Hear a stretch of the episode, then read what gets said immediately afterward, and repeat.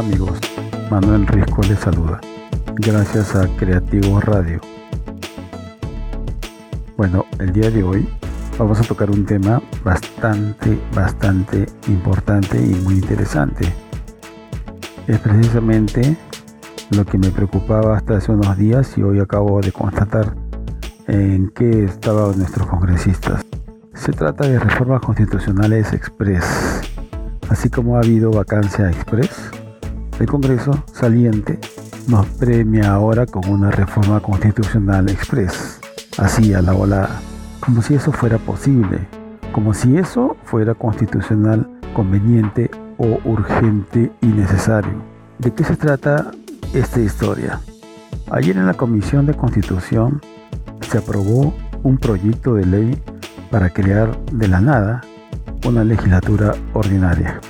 ¿Y por qué tiene tanto interés el Congreso de crear una legislatura ordinaria? Primero vamos a ver qué es una legislatura ordinaria. El Congreso de la República entra en sesión normal anual el 27 de julio de cada año. Es lo que se conoce como la sesión anual y dura entonces del 27 de julio hasta el 26 de julio del próximo año. El año para el Congreso no empieza el 1 de enero, empieza el 27 de julio y termina el 26 de julio del próximo año. ¿Por qué? porque el Congreso electo se instala para iniciar su mandato el 28 de julio. Entonces ese es el periodo anual. ¿Qué cosa es una sesión ordinaria o un periodo de sesiones ordinarias? Dice el reglamento del Congreso que tiene rango de ley. El artículo 49 dice, dentro del periodo anual de sesiones habrá dos periodos de sesiones ordinarios o de legislaturas.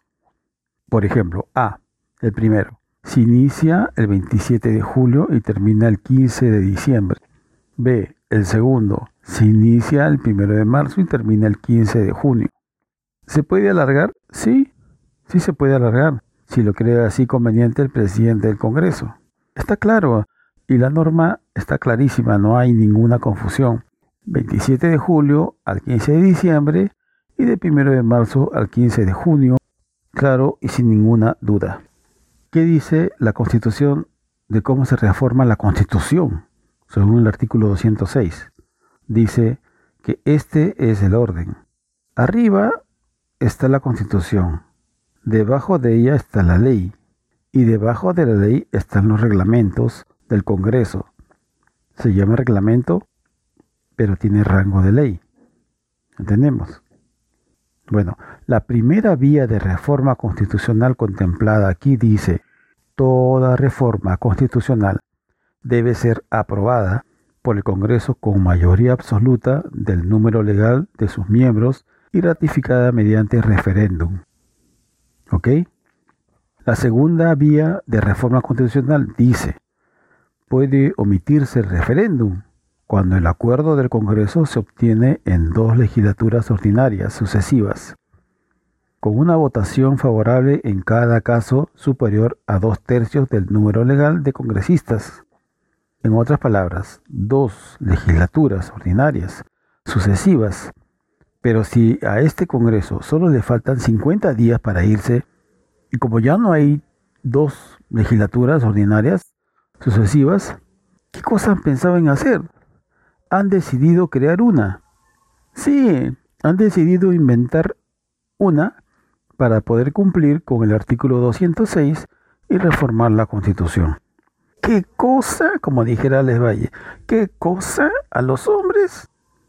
¿Pero pueden creer eso?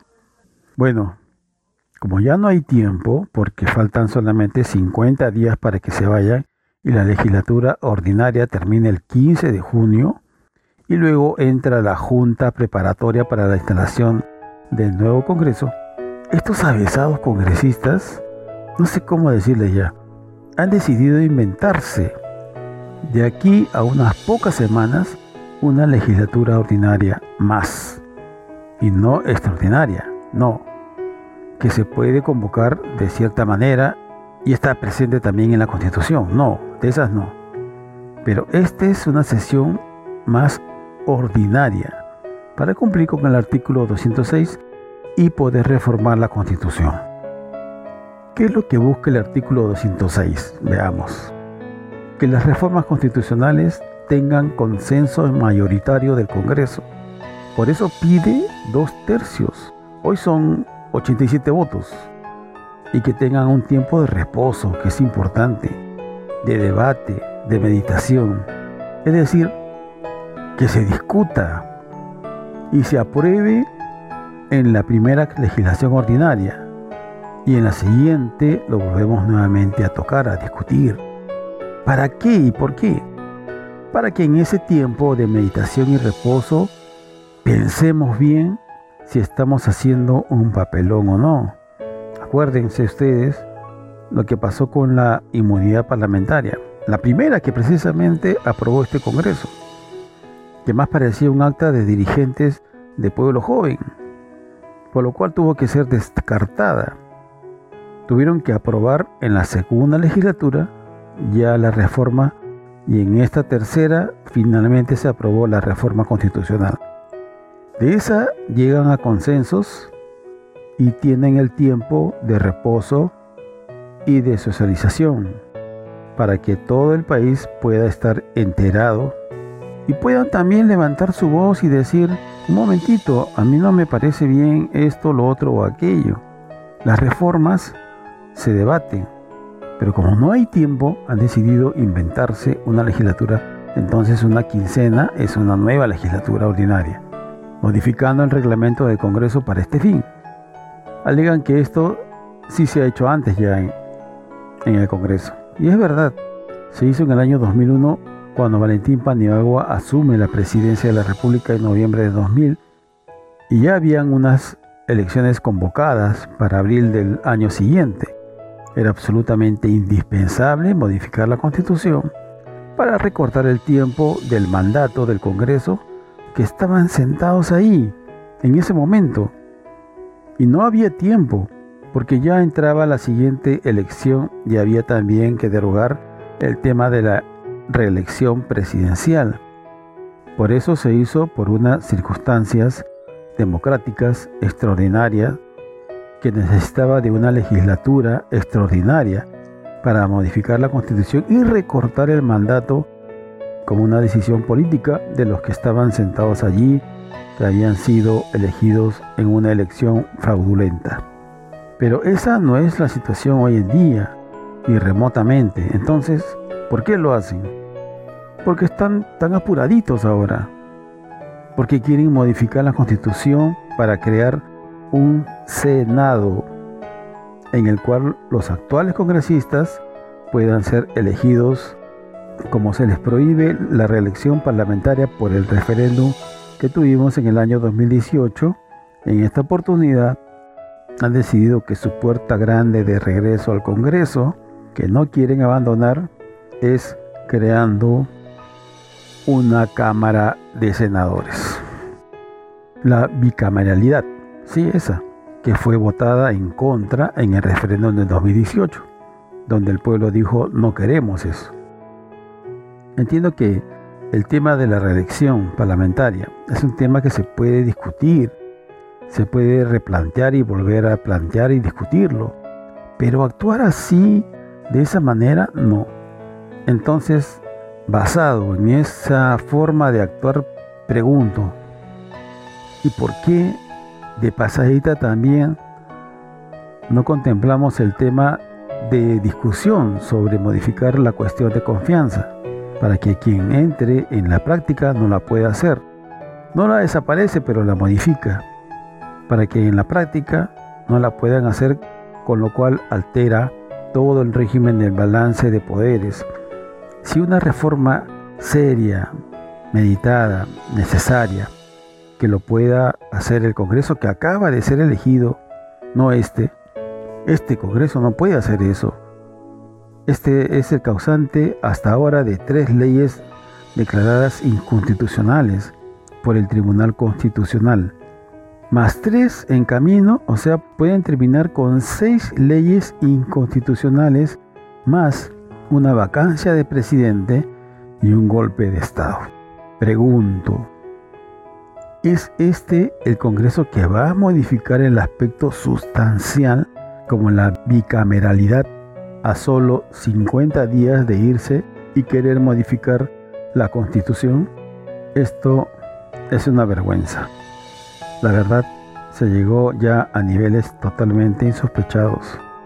La gente que tiene poder o algún grado de poder político es atrevida, es atrevida y avesada. Esperemos que se archive pronto en la Comisión de Constitución.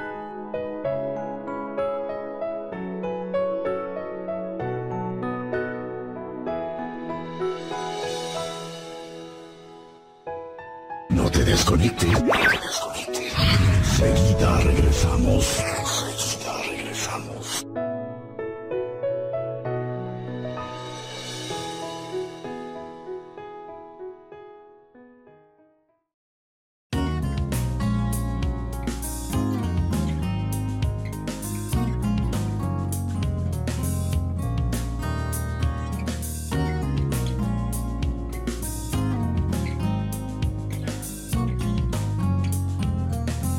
Ahora, vamos a, dar una reflexión.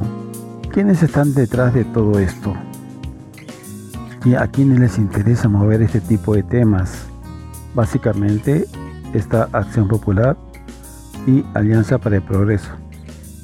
Aprovechando un proyecto de Arlet Contreras que quería una reforma constitucional para incluir la inclusión digital, cosa que se puede hacer en el siguiente Congreso. Y quienes se han abstenido fueron el Partido Morado, FEPAP, Fuerza Popular, que está con un paso expectante, pero bueno, Acción Popular, Alianza para el Progreso, Podemos y UPP. Los compañeros del golpe nuevamente juntos para hacer de las suyas, detrás de reformas constitucionales express es impresionante. Uno habría pensado que ya habían aprendido la lección, pero no, no aprenden. Ya han sido golpeados en estas elecciones los cuatro partidos. Han quedado con bancadas disminuidas respecto a las que tienen hoy. Entonces, están haciendo sus tratos bajo la mesa antes de irse. ¿Para qué? Para regresar. ¿Cuándo? Tan temprano como el próximo año. Sí, el próximo año, aprovechando que hay elecciones municipales y regionales. Ahí, obviamente, van a querer que se vote por un nuevo Senado. En otras palabras, la bicameralidad, un nuevo Senado que les permita regresar a los que actualmente son congresistas. Esto es algo increíble, increíble. De esa forma se están despidiendo para querer volver junto y pronto a los 50 días de irse cuando el Jurado Nacional de Elecciones está terminando ya, cerrando el escrutinio parlamentario que en las próximas semanas va a proclamar a los ganadores del Parlamento Nacional. Es increíble en verdad, por eso es importante que se informe lo que está pasando. La gente está más concentrada en la campaña de Keiko y Castillo que de lo que están haciendo estos angelitos en el Congreso y ya sabemos de todo lo que son capaces de hacer estos impresentables avesados. Y lo dejamos ahí. Gracias por escucharnos. Mi nombre es Manuel Risco y esto es Creativos Radio y la, torre, de papel. De papel. Y bien, amigas y amigos. Así llegamos al final del espectáculo más completo. Esperamos haya sido de su agrado. Será hasta una nueva oportunidad. Y, que Dios los bendiga. Y que Dios los bendiga.